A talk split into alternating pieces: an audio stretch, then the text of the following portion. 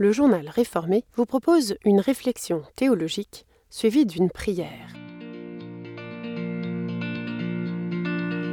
Découvrez ce mois-ci le texte de Kerala Atala, qui a grandi dans une famille protestante engagée au sein de l'Église syrienne.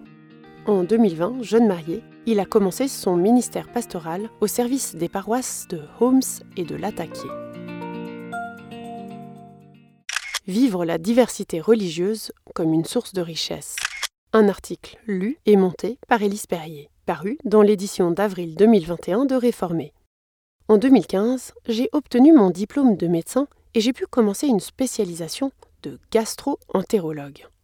Mais après une année de travail comme médecin, alors que mon avenir apparaissait tout tracé, j'ai perçu très fort le besoin de la société et de l'Église qu'on y fasse briller la lumière du Christ. Dans notre pays troublé par la guerre et la division, je l'ai reconnu comme une priorité. J'ai décidé de répondre à cette nécessité en plaçant mon énergie entre les mains de Dieu. Mon nom, Kerala, signifie bonté de Dieu.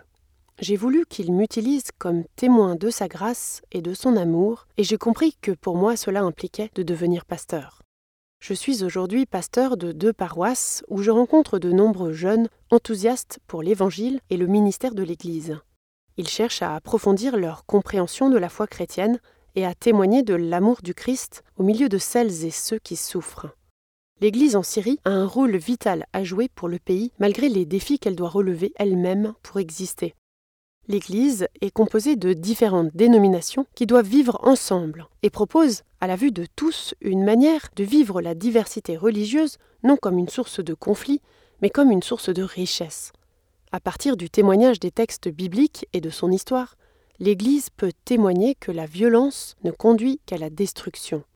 La tâche de l'Église est de montrer comment on peut surmonter les séparations et détruire les barrières entre les différents membres de la société. Nous pouvons refuser que la religion soit utilisée pour couvrir les conflits politiques et économiques et encourager les chrétiens et musulmans à organiser des activités en commun et à revisiter leurs fondements.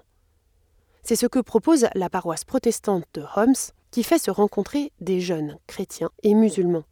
Une parole de Jésus m'encourage en ce sens et reste tout particulièrement sur mon cœur. N'aie pas peur, petit troupeau, car il a plu à votre Père de vous donner le royaume. Luc 12, 32.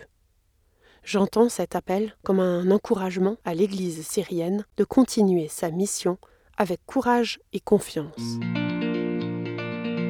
Et pour prolonger cette réflexion, voici une prière du pasteur syrien Salam Anna. Cette prière est partagée par le Synode arabe, principale église protestante de tradition réformée au Liban et en Syrie. Dieu Tout-Puissant, par ton Fils Jésus-Christ, tu nous as appris à agir avec justice, à aimer la miséricorde et à marcher humblement avec toi. Nous te prions pour les événements en cours en Irak, en Syrie, au Liban, en Iran, au Yémen et dans d'autres pays. Que la paix du Christ règne dans les cœurs pour amener les gens à vivre ta justice, pour aider les gouvernements à trouver des solutions sages, pacifiques et pérennes pour le bien de leur peuple et de l'humanité. Ne les laisse pas vaincre par le mal, mais donne-nous de vaincre le mal par le bien éloigne des innocents toutes sortes de violences et de terreurs, établit parmi eux un futur où la paix règne, où la justice est rendue avec miséricorde et où tous sont réconciliés. Un texte produit par le journal Réformé.